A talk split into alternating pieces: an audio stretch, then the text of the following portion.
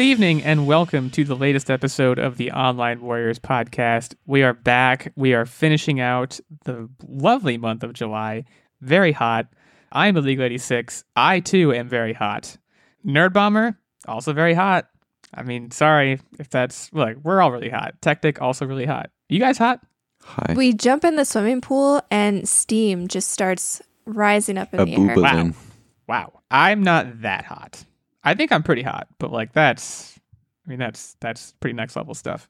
Uh, we have three hot hosts here in this hot month of summer to uh, talk at you about the latest in nerd related news. And this week that's going to be once again related to Dead Space, at least in part. So we'll get to that. I'm very excited. Some of you may have seen the announcement I think that was last week about Motive Studios taking over Dead Space. We'll get to that. Uh, we have to talk about what's this? How do you pronounce this? Uh, Pokemon? Pokemon? Oh, the worst. Something about Pokemon. We'll get to that as well. And then uh, we're going to talk about Chucky. And I'm looking forward to that. And I don't mean Chucky from Rugrats, although now that I say that, I kind of wish I did. But I actually mean Chucky, the scary little redheaded kid. I, I mean, I could So still be from talking about the Chucky from Rugrats. Yeah. Um, no, the one with the knife. I don't think Chucky from Rugrats ever held the knife, at least during the show. I would certainly it- hope not. He mostly just like had the sniffles, wore glasses. What do you think happened to his mom? Chucky, Chucky's mom, something bad because uh, like Chucky, his his like plot usage was like just telling Tommy not to do stuff, basically, if I remember correctly. Just like Tommy, don't do that because Tommy was the adventurous one, right? And Chucky would say, don't do that, and then Tommy would do it. That's kind of the dynamic they had going. So I'm guessing like Chucky's mom, we're talking like freak accident territory, and he was alive and he remembers it, and they just don't talk about it because Chucky's dad, by the way, also seems like he's got some some grief that he's still processing. So we could get into that. Didn't Chucky's but- dad marry somebody when like the Rugrats went to Yeah, Japan or Susie's mom. something? No, not Sue. Kimi's mom. I think you might be right about that. Boy, that just that just touched a part of my gray matter in my brain that has not been touched in over 20 years. I mean, I can't remember the last time I thought critically about Rugrats, but uh, mostly when I think of Rugrats now, I just think about the episode where Angelica breaks her leg, and then Stu Pickles is making chocolate pudding at three in the morning because he's lost control of his life, and it's like a meme now. If you haven't seen that meme, fantastic meme. Also, just a fantastic like scene in the show. So go look that up. We're not going to talk about Rugrats. Hold. Let's talk about the actual Chucky that we want to talk about, and let's let's lead with that topic because now we've been talking about Chucky for a while. Might as well keep going. Chucky is a doll.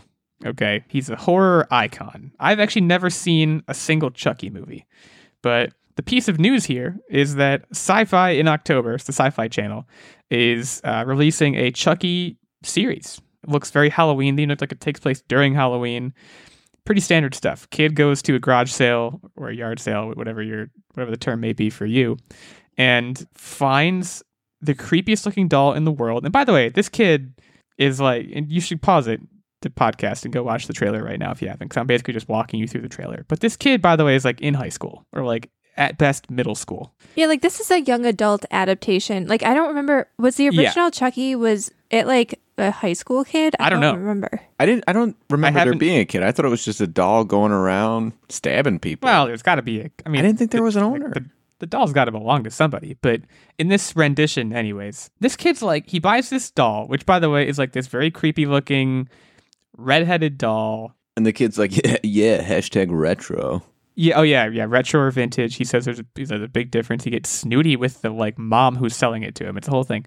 It's a very big doll. Like I don't. I don't. Let's not gloss over that. It's big enough. They had to make when the character of Chucky was being designed.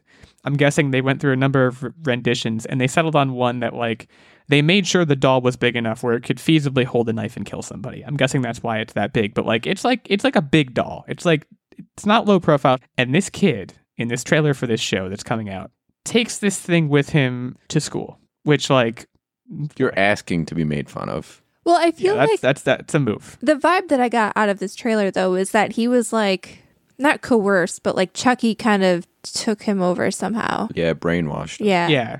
Ch- Chucky's like, presumably Chucky's like whispering sweet nothings of some kind into this kid's ear, and this kid's taking him to school and letting him like dissect a frog while the teacher's not looking, and then the kids make fun of him, and then Chucky, it would seem, just starts like kind of indiscriminately killing people, right? And and presumably the kid who owns him is going to be indicted because he's at the scenes of all these crimes.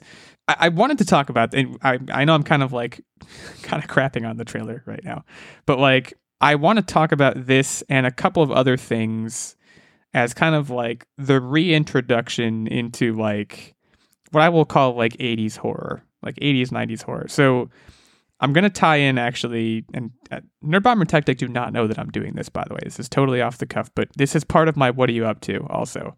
Have you guys watched any of the Fear Street movies yet No, not yet. on Netflix? I'm not a scary So- person. Like I gotta be honest. Like I maybe would watch Chucky because it looks really cheesy, but anything like even slightly scary is like. eh, she's not a scary person. You scare me sometimes.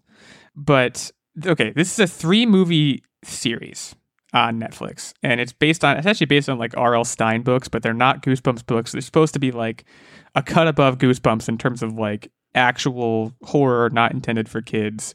These are very bloody movies, so don't like pause the podcast right now and go watch it with your eight year old. That would be terrible.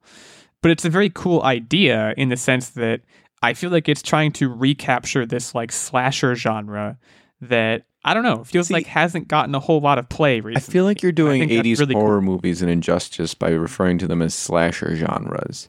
The 80s horror films did much, much better than a slasher film. They Okay, fair enough. Yeah, and and, and I always You're go right, back to go I've on. done this several times talking about Pet Sematary, but they just had just twisted, demented horror, which is far, far, far worse than your standard stab, kill, stab, kill, stab, kill. right. Well, that and that you know what that's certainly true.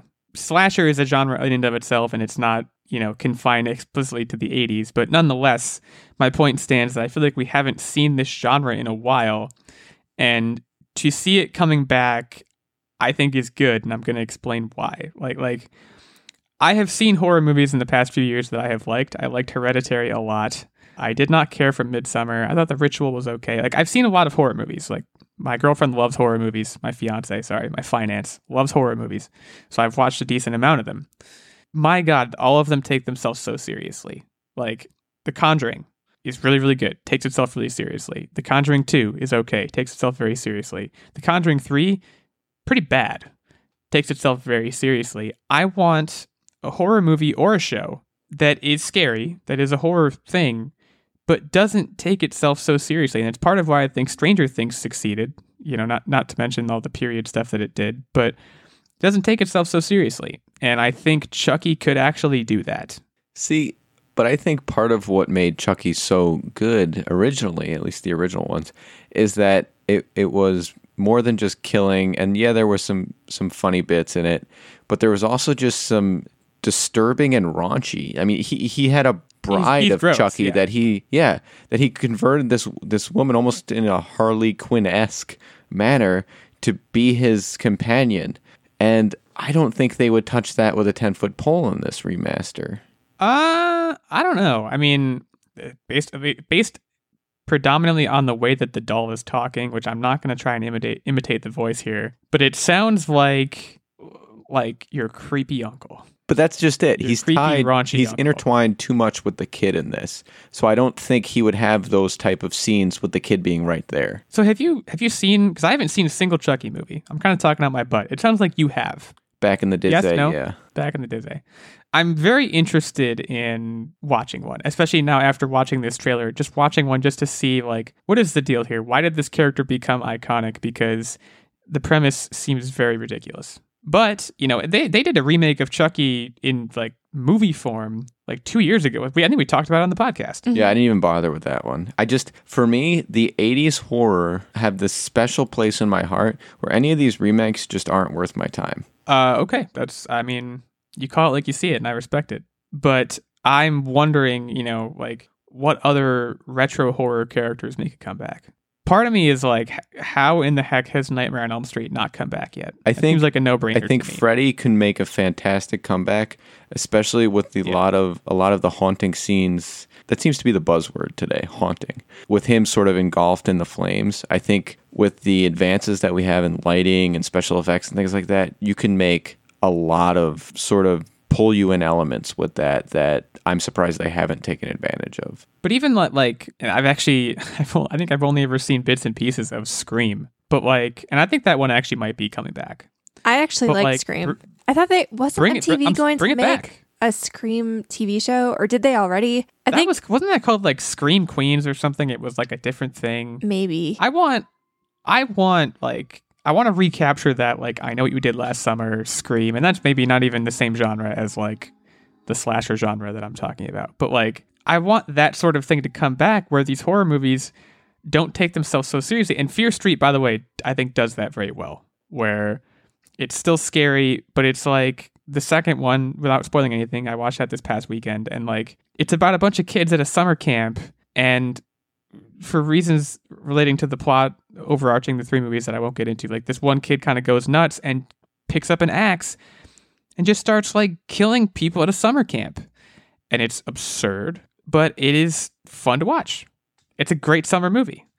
Why does that like- not happen anymore? the horror genre and we all know that i'm not the biggest fan but like it definitely it comes in waves there's different like takes on the horror genre and right now we're in that very serious social commentary horror movie zone Yeah, i think which is which is okay. That's okay too, but it's not as fun. I mean, it was Right. getting it was getting weird sort of late in those the '90s. I mean, we we were getting movies like Python getting a spin off of basically the Jaws genre. There's a big ass snake, guys, and then it's just eating someone. Which I'll never forget that movie. That's where I saw my first boobies. But either way, that Anaconda? Is that is it was- Anaconda a it was- different movie? You're right. It was? Anaconda. Good call. Good call. You, must have been your Yeah. first time too.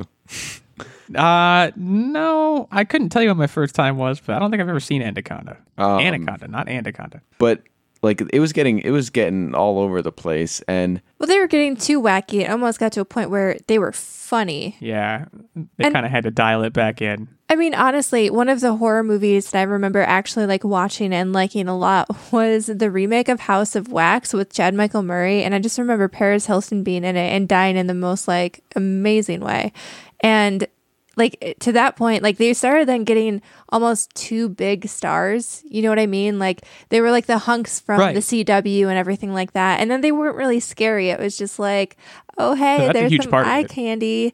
And so I think it did need to reset. And I think we could start seeing those types of movies come back. But right now, just like where we're at in the world, I don't know if people are ready to take that kind of movie lightly anymore. We don't even get like regular comedies, honestly. Most comedies lately have a hint of darkness to them. Like they're dry, dark too. humor. dramedies and all that. But like, and like one movie I can think of that again I haven't seen, but has done Happy Death Day. I believe was like one of those. It's a goofy slasher Groundhog Day thing that doesn't take itself too seriously. I think that's great. Um, and again, and like you said, this is not to say like the social commentary horror. Like I said, Hereditary is really good. Uh, obviously, Get Out and Us both very good, and those are great in their own right. I, I guess what I'm trying to say is why can't we have our cake and eat it too? Why can't we have like when they remade Halloween? It was really dumb, but like I enjoyed it because it it's that kind of thing. It's like, and to me, that's the scariest thing too, right? Is like not some paranormal entity, but like Serial killer. someone goes bananas and has a knife. well, in my opinion, the, that's real, man. Like that can happen. Like, the it's- best I don't uh, know. scary film of the current generation is The Purge, the original Purge. Yeah, That is That's a good- truly yeah. horrifying, and it's it's everyday normal people and what happens without rules, and that's a very real thing that can happen in society. Now they I have since I think maybe jumped the shark on that one. Like I don't. Well- the last one I saw, in I think the last one I saw was with you guys. We had we were at a, There's we a were at a reason I said the original. Purge. The one Right, that yeah, we yeah. saw together was not great. Then there was The Last Purge, I think. We actually saw that and it wasn't terrible. Which which we were by the, the way, like the only people last in the one. movie theater. and then Um, I think they they came out with another one just recently. Wasn't like the Forever Purge? Didn't that just come out? yeah, Yeah. Forever Purge I think might literally be out right now. Well, they also well, they made like an AMC show out of it too, which that to me like I don't know. Once you make it a TV show, the the unique thing about the purge was that like it kind of felt like it could have been real, but then you make a TV show and you follow specific characters and it just doesn't I don't know. Gets a little cartoony. Yeah. Like uh, we the one we saw was the one that I'm not going to try and even think of the title of it, but it was Frank Grillo Yep. Frank Grillo, guys. He was like a going bodyguard, in right? A car and like, he, no, he was just a guy that just like he went out in the middle of the purge night to just like, but like in like a vigilante capacity. Like he would find people who were you That's know right. hacking stuff up, and he would just he would just take care of him. And then I think yeah, ultimately he wound up like finding someone who is in danger and like becoming the quasi bodyguard and like taking care of them. But it wasn't it wasn't bad, but it like wasn't wasn't good. The first one was good. First one was scary. Uh, I I do remember that. Now, I do want to say though, we we were just talking for a while about how there's no like fun teen slasher movies, but there is a movie, and I just noticed this came out on HBO Max, and I had been waiting because it kind of came out during the pandemic, and I don't know if we had a theatrical release near us. And Freaky finally hit HBO Max, so we don't have to pay. Oh yeah, the Vince Vaughn Yeah. body switching. And I've actually heard Yeah. really good things about that. Like everybody that I've talked like- to that have seen that movie loved it. I like the girl a lot. Can't think of her name, but the main girl. She was also in Blockers. If you've seen that movie, hmm she's pretty good. Anyways, Chucky is coming to Sci-Fi as a TV show October 2021. We want to hear from you on the Twitter sphere at OW of League 86, at OW Nerdbomber, at OW Tactic, and our main show account at Online Warriors One. What do you think of Chucky? And also on a larger scale, what do you think of the horror genre? Well, the status of the horror genre today. Do you like where it's headed? Do you want it to go back to the more campy stuff? Do you want more, you know, Friday the 13th kind of stuff? Or do you like Hereditary and all those much more serious horror movies? Hit us up. We will talk back at you. So, moving on from Chucky, let's talk about po- po- Poke- Pokemon. I made that Not joke even before, funny I'm gonna make anymore. it. Yeah, it's not funny, Uh, it's- Pokemon is amazing. It's fun. It's funny to me. What is not funny to a lot of people, because a lot of people take Pokemon very seriously. There is a live action series in early development at Netflix from, I guess, the creator of Lucifer, which I've never watched, but it's a popular Netflix series. Joe Henderson attached to write and uh, executive produce. he was also, if you don't know him from that, he I think he did White Collar, and there was another show that he was attached to that was pretty big, but I can't remember what it was. Sources saying this would be akin to the Detective Pikachu movie, which I still have not seen, by the way. I don't know why. What? I don't know why I'm saying it like it's surprising. I'm not a Pokemon fan, but That's Haven't gotten around to seeing that somewhere yet. too, right? Like you've had I ample opportunity. no it's a good watch. It's Ryan Reynolds. How can you not like it? live action Pokemon though, we, we need to talk about this because obviously, you know, the animated Pokemon powerhouse, that's still going on, right? First of all, Oh, I yeah. know I've asked on the show before. Still going on. No no plans to end. Where is live action Pokemon? Like like you would think, kind of like we were saying before, Tactic about Nightmare on Elm Street with CGI. Like we should be able to cross the bar at this point into being able to make Pokemon in a believable way in live action just because of how far special effects have come, right? And I I do think what this hinges on, what what this su- success of the show really depends on is how do the Pokemon look? And to that, I would defer to your guys' opinion because you know you saw Detective Pikachu, and so to some extent, you you know. I thought I thought they hit the nail on the head with Detective Pikachu. I really do think the biggest challenge is if it's going to be a recreation of Ash's journey, is picking the proper cast and crew to match that. First and foremost, I think it's going to be a challenge to picking sort of that proper age slash look and feel of the character because Ash was Michael ten in the show. Well, he, well, hear me out. Michael Ash was ten in the show, but the way that he carried himself and the things he you know the the tough challenges it's it's not a 10 year old it really i think they have no idea what ash was when they made the show and it, he should have been like a 15 probably i think he, that would he happened to be ten later because someone said he was ten, and they're like, oh boy, I don't know if he's actually ten, but now we said it, like that kind of thing. i think that might be the sweet spot for the age the other thing is ash's mom and professor oak have to be this weird flirty relationship because that would be kind of like a little hilarious wink to the the fans because everyone's always like, "Oh, they send Ash away. That's why there's no dad around." Like Happy Hogan and Aunt May and the Spider-Man. Spoiler Yes, alert, exactly. It has to be like that. And, and honestly, I think she would be a great Ash's mom too. Ashes Marisa mom Tomei. has got it going on. So just putting it out I, there. I was going to say Marisa Tomei's got it going on. That's all I'm going to say. It's a PG podcast, but she's got it going on. See, for me personally, though, like I don't want to see Ash's journey. I think we have so much footage already of that in cartoon form. I think kids will be weirded out seeing a teenage an older teenaged Ash Ketchum. I think the age bracket that they kind of targeted with Detective Pikachu is exactly where they need to be. And I don't know if they kind of follow that Detective Pikachu storyline. I think there was already a sequel for that in the works. I don't know if they're going to follow the same cast of that movie, but I think having someone around that age, I think the main character in Detective Pikachu was like just about to go off to college or something like that. I think having that like semi older teenager kind of crossed into both, you know, the child audience and the adult audience. And, you know, the kids could kind of look at the adventure of the cute Pokemon surrounding him and they were happy. And then the adults kind of got a little deeper of a storyline because of the older main cast. I think to me, it's going to be kind of what they do with this storyline. Like, I don't want to necessarily see traveling around the world. And I kind of liked, Uh, now that I'm a little bit older, like, don't get me wrong, I love the original concept of Pokemon and I love the games, and I don't really want those to change.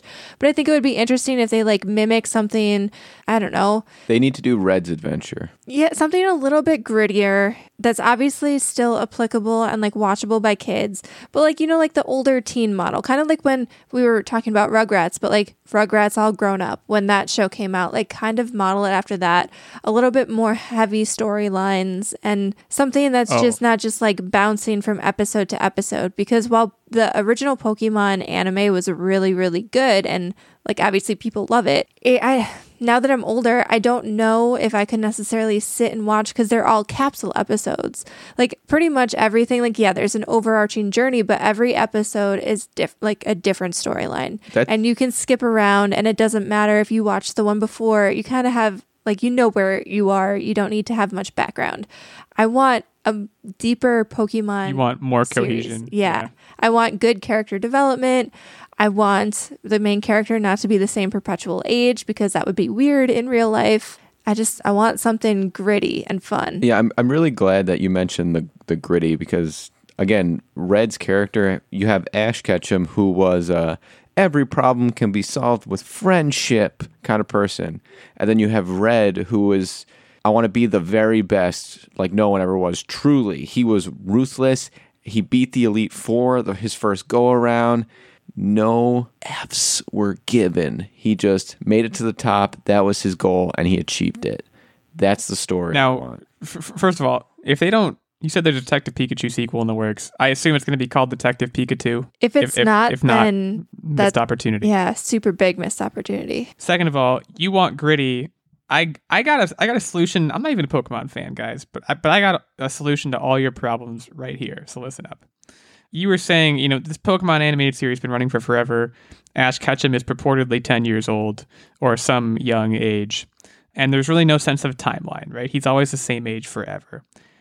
I think if you're this showrunner, you go ahead and you sidestep all of that, not by starting with an Ash Ketchum at the beginning, nor by starting with a totally different character.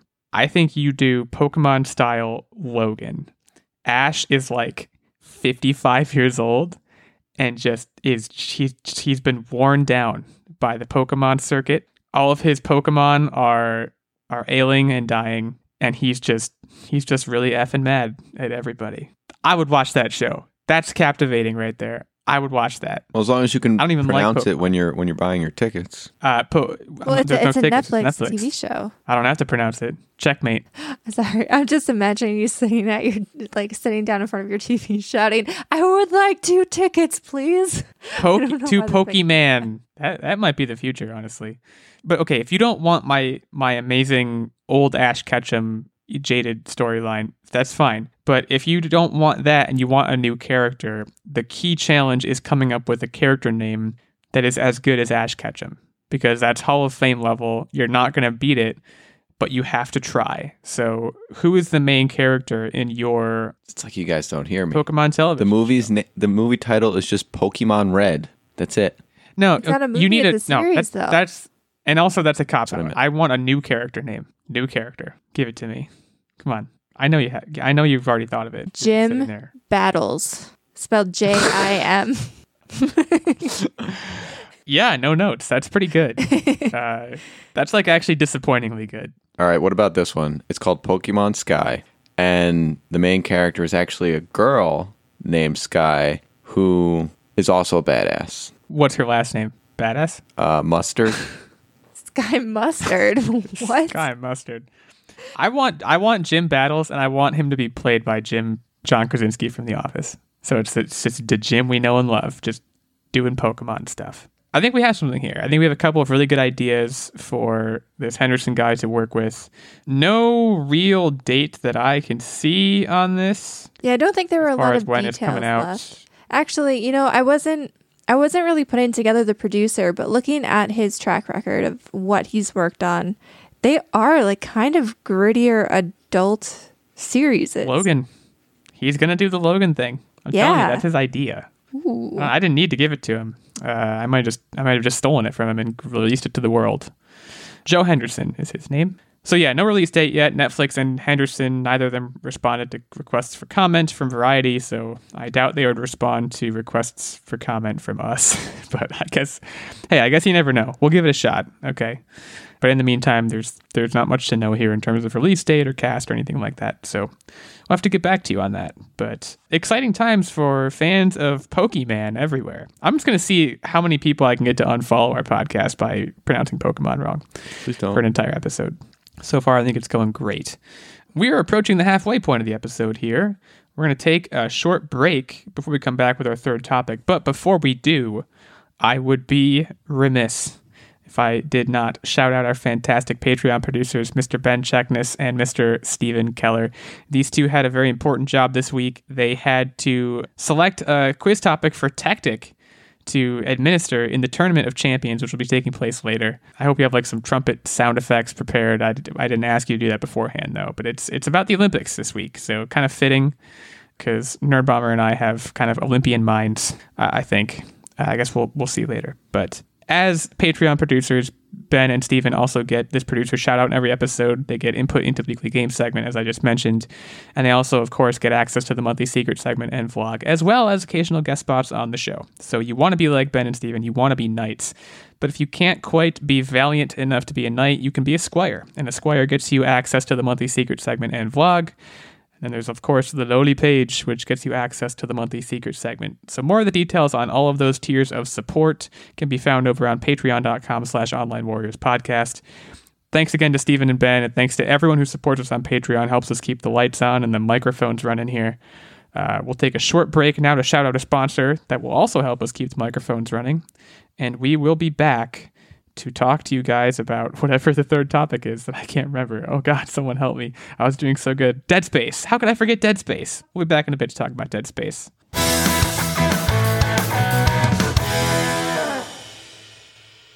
Sun's out and shades are in. Get your home summer ready with custom window treatments from Blinds.com.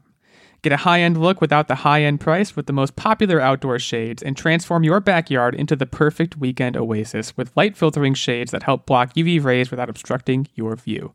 Plus, right now, Blinds.com is offering up to 35% off everything, making it a breeze to upgrade any room in your home, indoors or out. With over 25 million blinds sold and 35,000 five star reviews, there's a reason why Blinds.com is the number one online retailer of custom window treatments in the world. Whether you do it yourself or have them handle the install from start to finish, Blinds.com makes ordering custom window treatments online easy with free shipping and a 100% guaranteed perfect fit. Sunshine and barbecues are in the forecast. Upgrade your backyard and window treatments with Blinds.com today and enjoy your new view all summer long. Go to the link in our show notes to shop up to 35% off site wide. That's the link in our show notes for up to 35% off site wide. Rules and restrictions apply. Thanks again to Blinds.com for sponsoring this episode. And now back to the episode.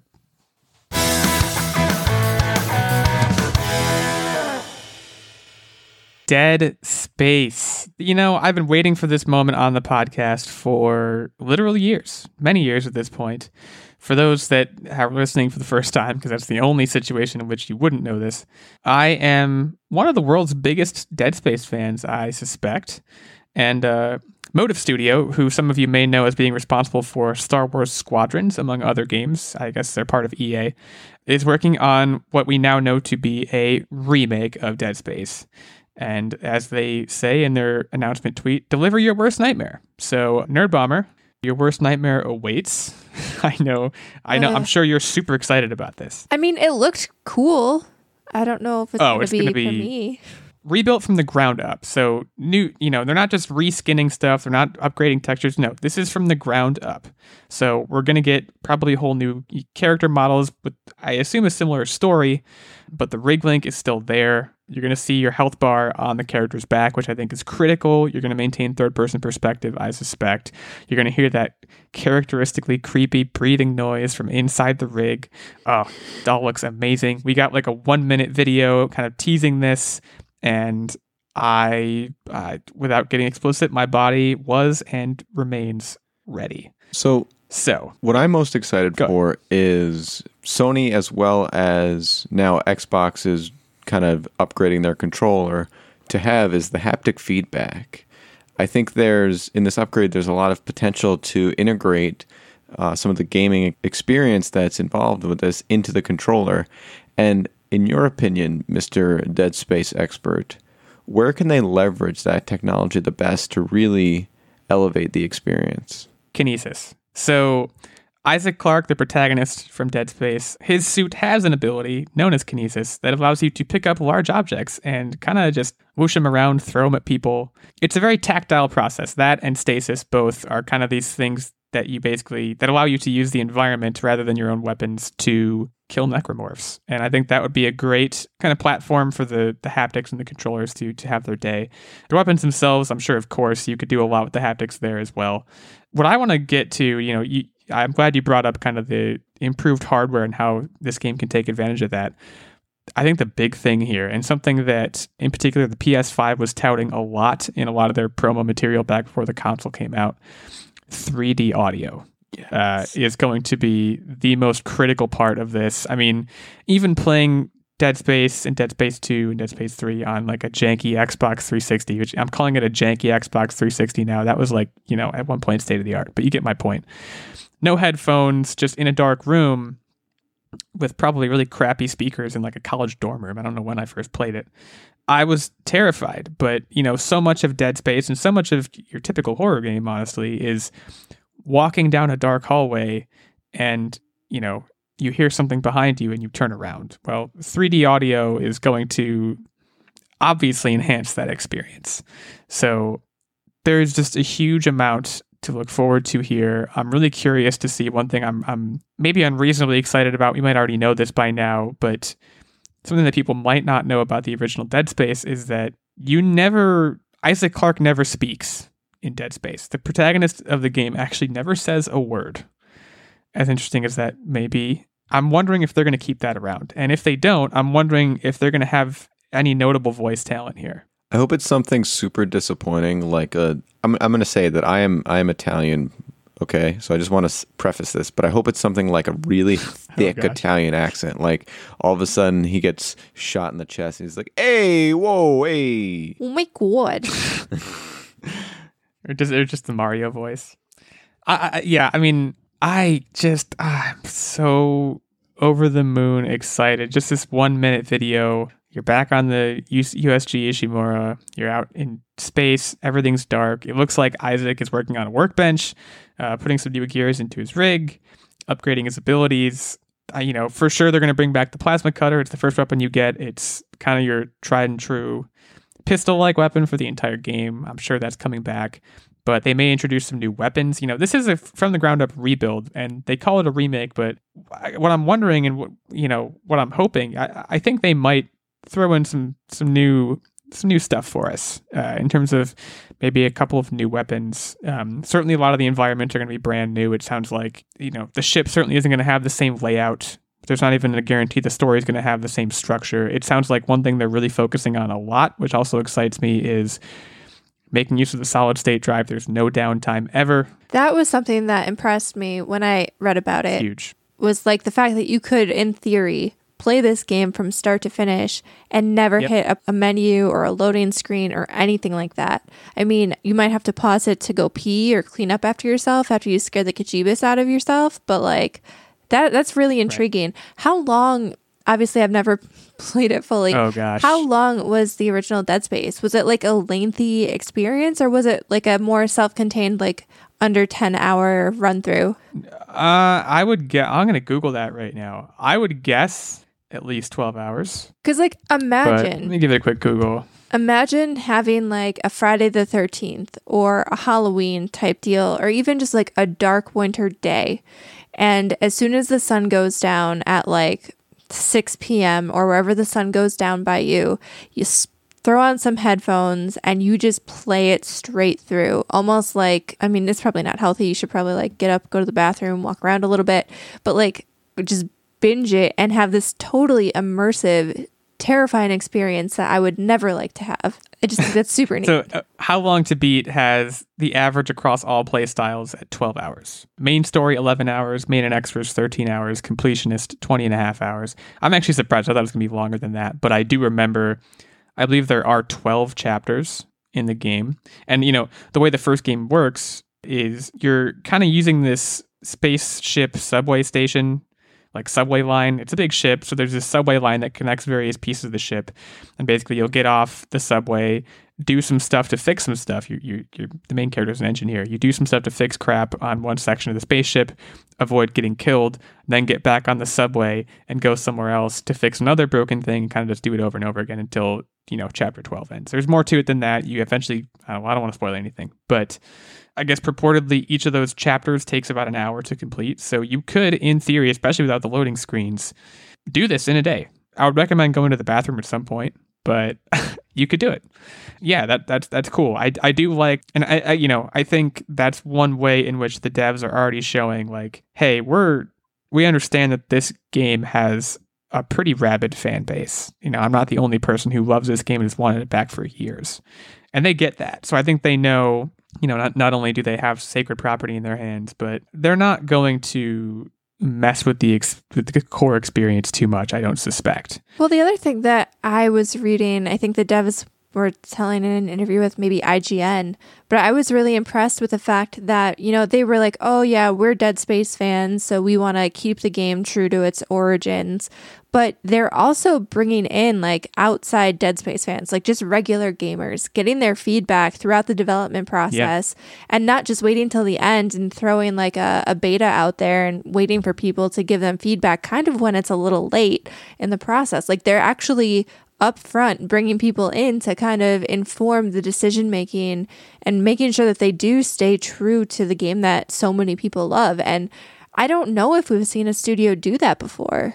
I mean, obviously, for brand new IPs, that's kind of difficult because you don't already have an established fan base. So then you're just kind of like bringing in random gamers. But like, I don't know for any other remake that we've seen a studio do this. And it's something that's just really heartening. And I don't know if that's, you know, kind of brought about one of the, you know, things now that we're so digitally connected. I don't know if that was a result of the fact that so many people now are easily brought in via just Zoom meetings or whatever, so that it's not this thing Right. where you have to go out and like source people to like fly out to wherever their studio is and sit down in a conference room. Like now they maybe they can just throw up a Zoom meeting and get people's feedback in live time pretty easily. But I, I just think that's super neat. And I think that does bode really well for the direction of this remake because, like you said, you're not the only Rabbit fan out there. Open source development. I'm already too, like, I'm ahead. I'm so excited by this. And, and like, Dead Space is amazing. Dead Space 2 is a masterpiece. So I think it's, I- I'm, I'm sure Dead Space fans already realize it is critical how this does because if it does well enough, we're going to get a remake of Dead Space 2, and that is the game where the throttle is really opened up, both in terms of plot and in terms of intro- newly introduced gameplay mechanics, various things. Dead Space 2 is the masterpiece. Dead Space 2 is like top five games of all time for me, no doubt. So, question to you Is this enough to have you pull the trigger on a next gen console? Yes, without question. Uh, this You will heard be it here fo- first, folks. when this comes out. If I don't already have a next gen console, I'll have to get one. It's like it's basically I'm I'm already in that headspace. I can't let this one move by me, and I don't. I don't expect I will. I'll take out a second mortgage if I have to. Uh, hopefully, I won't have to. I'll get I'll get a pee bucket ready so I won't have to go to the bathroom. Well, I'll have to go to the bathroom, but I won't have to get up. And I'll play the whole game in one sitting. And maybe we'll do like a podcast, like live stream or something, where I'm just sitting there playing it the whole time. Not even. Well, I'll have to get like a capture card or something, and I'll just that'll be a whole event for us. I feel like I would be able to sit and watch you play. That can be the way I Yeah. experience this game. I'm cool, calm, and collected in this game. I'm I do get scared, but you're not going to see it. I think so. That might be good for uh, for you as like a security blanket kind of thing. So yeah, let's consider this idea in its early stages, but an idea nonetheless. I will get a next gen console. I would buy this game, and I will stream uh, some playing of it, maybe to our YouTube channel or something. Who knows? We have one of those, right? I know we do. I'm We do. Joking. Guys, we have a YouTube channel. Go check it out. I believe it's just Online Words Podcast. a lot of good stuff on there. Tactic Tinkers, I played a scary game a couple times. Nerdbomber played a scary game a couple times. Presumably, she peed herself once or twice, so might be I, worth do, checking I did out. make some very terribly funny scared faces a couple times. I did. did you make any noises? I picture you making like a like eep, Like an eep. like that yeah. kind of noise. I think I eep. I also swear a lot. So this is this is, is a a little bit of a tangent. noise. But like, for example, we were out in the yard, you know, and all of a sudden I just saw this brown thing running at me. It was a baby bunny. It was just think trying to get under the effective. fence. No, it was just trying to get under the fence. I almost pooped my pants. I don't even know what face I made. I think I said eep, and then after that I said the F word, and it was just a baby bunny. So that that's my I was standing with right there, watched it calmly all go down. So She she said the f word fence. if a baby Never bunny can elicit a swear word from me, you bet video games are going to. Yeah, I mean, I'm sure there's there's definitely a constant. change. Actually, I think GameStop even had uh, when they were well, there's I think they're probably still doing video game reviews, but I believe it was either them or IGN that like one one component of their reviews was they had what they called like the the swear factor or something, where a game got bonus points if the reviewer audibly swore during it because it's like usually means something really cool happened or something really something it was something evocative happened, right? So that's the mark of a good game or a scary bunny. Either way. But yeah, Dead Space. Uh, I don't think we know when this is coming yet. Obviously, my body is ready. My wallet it is going to have to be ready. Be excited for that. Rejoice, Dead Space fans, fellow Dead Space fans. We finally made it. We're here. Hopefully, it feels as good for you as it does for me. What are you up to Wednesday? We've reached that point in the show where we talk about what we are up to. I already gave kind of a little sample of what I've been up to, which was Fear Street Part 2. Part 3 is out, haven't yet watched it. Uh, the other thing I want to mention is uh, Ted Lasso, Season 2, has premiered. That came out last Friday. Watched that. It's as good as ever. Season 2 is going to be as good as it's ever been. Very wholesome show, very heartwarming show. You know, 15 out of 10 stars. So I just wanted to give those two shout outs to some watchable things. Uh, other than that, just kind of continuing to work through Always Sunny, which is also great. And uh, yeah, started a Stephen King book as well. I have started The Stand for either the second or the third time. This is supposed to be Stephen King's kind of like, he'd probably call it his magnum opus. I think most people consider it to be his best book. Not coincidentally, I think it's also like his longest book. It's like over a thousand pages. So it's a little bit daunting, but I'm going to take it one page at a time and I'll, I'll get back to you. It's about a super flu. Yeah, I didn't know that. So I thought about reading it at one point last year and I figured better wait until things get a little better in terms of like the actual pandemic. So I'll keep you updated on that. But that's the update. That's the skinny on my end. Tactic, how are you? How's it going over there? It's going pretty good. So my my only update is that I started watching a fairly older show called My Name is Earl. Yeah. It's short and it's about a guy that was kind of a garbage human being, realized what karma is and said, "Hey, maybe if I'm a good person, good things will happen to me." So he works through a list to try to What was his name? Earl. Uh, he works through a Oh, list right, right. to try to change his luck and be a better person in society. And it's like I said, it's it's a short, cheap laughs kind of show and passes the time. And it's it's a it's a good watch. So I'd recommend it. That's all I got. Well, there you go. Uh, yeah, J- Jason Lee, if I remember correctly. This was a show that I mostly know about it because I believe it was on right after The Office. It was on. I think it right was, after yeah. that I would watch.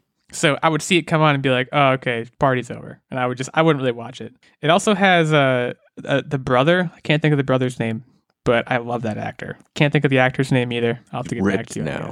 He's ripped now. He used to be a real. He was on Boy Meets World initially. He played Frankie on Boy Meets World. If you're a Boy Meets World fan, big fan of that actor. Very cool. My name is Earl. Well, my name's illegal, but I'm just saying the name of the show again. Cool. Nerd Bomber. What's the dealio? So it felt like this week kind of flew by really quickly for me. The main thing that I've been working on, and this is a weird change of pace here, I've been kind of tinkering weirdly. So That's very weird. Tech check. right, it's super weird. So I'm not doing. I'm any- not like, okay. I'm not doing any like mechanism builds or anything like that. I'm not coding. Mine is a little bit more of an art project, but I did happen to use Tactics 3D printer for it. He let me use some of his giant spool to 3D print, and this is very fitting for today's conversation, a Bulbasaur planter. And I, I found the 3D file on Thingiverse, and I'm actually documenting this process. I'll probably throw it up on YouTube at some point. But basically, going through the process of printing it and then figuring out the best way to paint it, which is honestly harder than you would think because a 3D printed like part, you know, it's it prints in layers, so you see all the layer lines. And right now I'm in the process of getting that to smooth out. And the way that the 3D printer prints, if you watched any of Tactic's YouTube video where he put the printer together, there's like a almost like a honeycomb hex inside. So you have a very thin wall thickness, and if you sand it too much, you can easily break through. So I'll give you a little spoiler to the the video pu- put together, but the best way that I've found to fill it out, and I've actually we've managed to get it like really really smooth, almost like smooth as like plastic or glass, is filler primer. Like Rust-Oleum car filler primer. You put a few layers on that, it fills in all of the layer lines, you sand it down, and it is smooth like butter. So my next step then is kind of painting it. It's more of a craft project for me, honestly. I like color matched all of the paints and I'm looking forward to having a really cute Bulbasaur planter. And then, you know, you put a little plant where the bulb would be. So I'm going to get like a succulent or something to stick in that guy. And then he can be right next to my baby Yoda Chia Pet. Just have a little nice little plant collection, guys. Get some nice oxygen on. in here. Who uh who got you that Baby Yoda Chia Pet? My good friend Illegal, That's right. Christmas gift, guys. Or Oh, birthday yeah. gift. I don't know. One of the two. but a darn good gift. Is the Chia still Chia-ing? I've had problems with Chia Pets in the past. I can't handle it. I don't know. So you- far, it's Chia Ian just fine. okay. I had. I I haven't killed it yet, so like, I don't know. I think it's doing its thing pretty well. I don't know how long they're supposed to last, but mm, Ba- back in college, I had a, a, a Chia Abraham Lincoln, like it was just his head, and you could grow a Chia pet on it. Kind of influenced by Rhett and Link on YouTube. They used to have a show called Good Morning Chia Lincoln that ultimately became Good Mythical Morning. Um, and they would check in on this Chia Lincoln that they had every day. And it was just this little stupid Chia pet. And I had it in college. And I don't think I did a very good job. Like, I think I was able to grow some like hair on his head, but like I couldn't keep it around. You know, I couldn't handle the whole chia pet thing. But good luck on the planter. well, it's like you're supposed to you're supposed to like refresh them habitually. Like they do Yeah, die yeah. out, so like you you put new ones and they keep going. I don't Yeah, know like how long the actual like planter is good for, but I'm assuming infinitely as long as you keep doing the chia. Yeah, I mean it's it's just like a ceramic planter with like a certain kind of seeds on them that like don't need anything really but water. Is like, Mm-hmm. I guess how it works. I don't really know, but I'm pretty sure I no longer have the Chia Lincoln, which is a a real disappointment. But good luck with both Chia Yoda and the Bulbasaur planter. Keep us updated. Keep YouTube updated. And now it's the moment that maybe a lot of you have been waiting for. Uh, Tactic is going to host a quiz, and uh, this is a big deal. Not that past weeks have not been a big deal, but this is this is a big deal. I mean, we have scores here. I'm ten and two, Nerd Bomber eight and four, Tactic five and eight, Bennett at one and zero. So Ben's still undefeated. These are the heavy hitters going into a quiz about Tactic. I believe the Olympics. Yes, that's correct. Okay, that's a point for me. No, that's incorrect. All right, so I'm going to get right into it you. with the first question. How many Olympic Games have there been? And this is winter plus summer. Okay. Uh, am I going first or is Nerdbomber going first? And I'm just referring to modern day Olympic Games. Okay, who goes first? Uh, yeah, whoever. That's not helpful. Okay, you can go first. I'll give. I'll, I'll- give I'll you go the first. first. Well, I think technically it's an advantage if for you if I go first, but that's fine. Whoa. Uh, why don't we go? Mod, the modern day is what's striking is throwing me a little bit. I'm I'm just saying like exclude ancient Greece. Yeah, no, I, I get it. I'm just well, every four years times two is eight. No, that's terrible math. Two every four years. Oh boy. No, I can do this. Don't laugh. One hundred and eight. Okay, so I think the math you were looking for is there's one every two years because they're on offset cycles. So Oh, but there's that means there's two every four years. okay, Same thing. Fractions. But every two years, and I feel like it went back into like the 1800s. This is this is gonna be bad because it's gonna put me exactly where you are. What did you I was say again? say so far. I said 108, and so far your analysis is pretty similar to mine. So just keep going.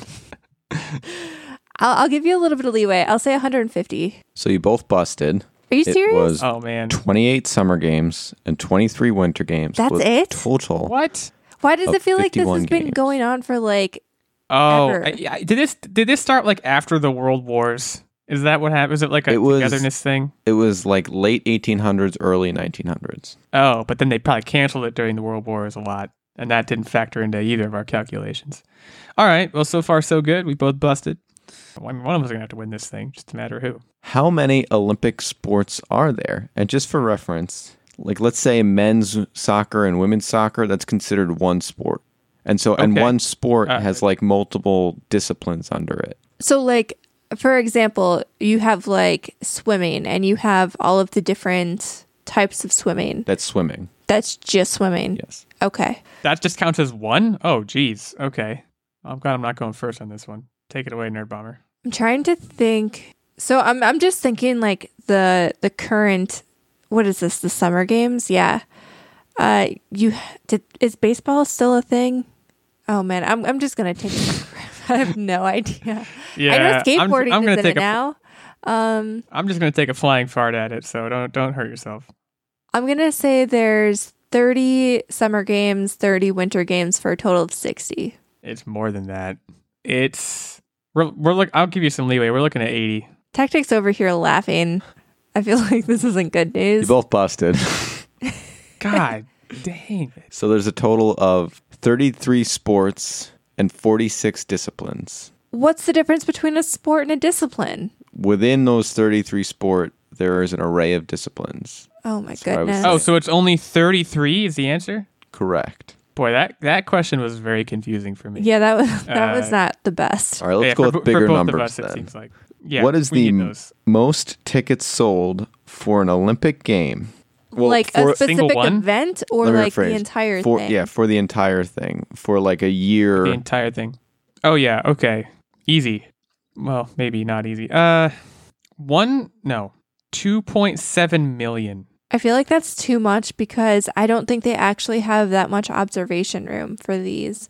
I'm gonna say one and a quarter million. So illegal takes this one. It's 8.3 million tickets were sold right. for the 1996 games held in Atlanta, Georgia, USA. That's what I'm talking about. I'm on the board. Ooh.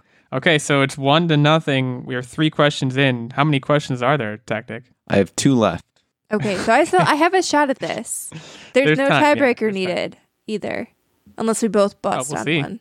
Yeah, we'll, we'll see. So the Olympics were adopted in the late 1800s, early 1900s, but originated in Greece. When was the first recorded ever Olympics? Oh, you're kidding. We're getting into like AD and Oh, yeah. BC crap. Oh, I don't even Oh, know how this works with the Price is Right style. This always like Yeah, h- n- but let's clarify that. How do how does busting work? Is it just if the number is higher, or is it if we if we're early if we're later like, than it is? A billion BC is not busting, but a billion Okay. AD is busting. okay, I got it. It's you. it's in time order. so obviously. If I don't want to bust, I should say a billion BC. um, just say no. the Big Bang.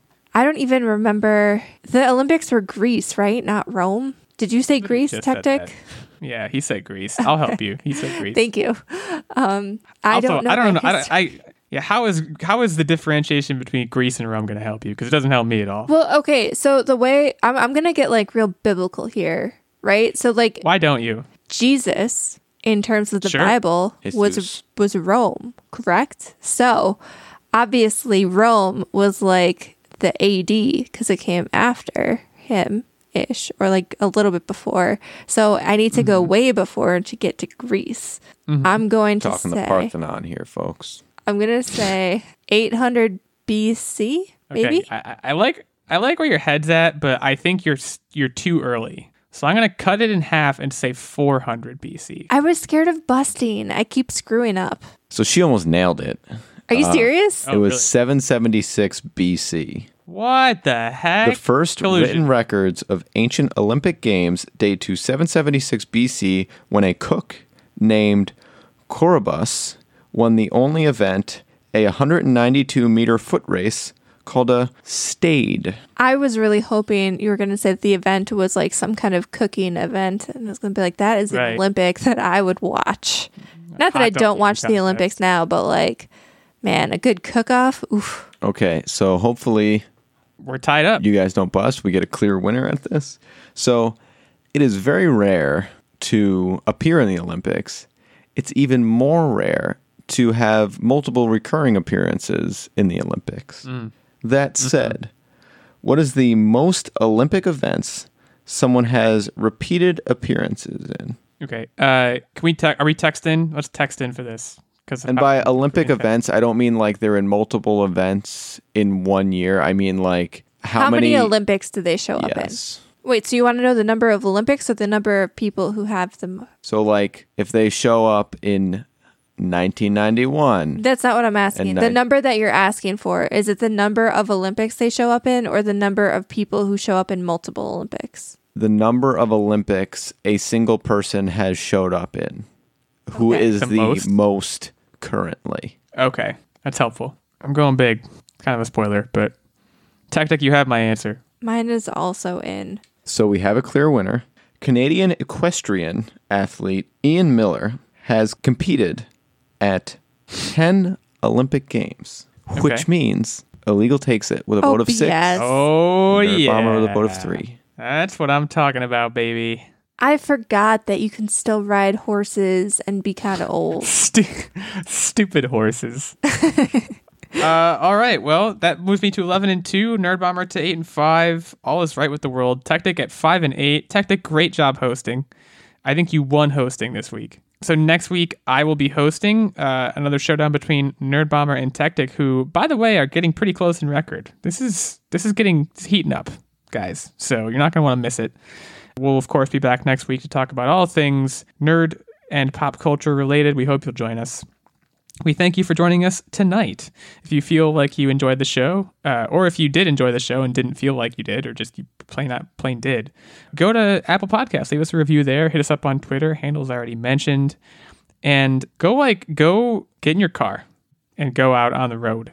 And like you know when you're on the highway and you see con- like construction signs like road work, pull your car over and find one of the road work guys and tell them But tell them in a fashion where it seems like you're catcalling, but really you're just telling them about a podcast. That's fantastic. Right. Yeah, I mean, you. T- I would say tell them however you want to, but that's one very good option for doing so.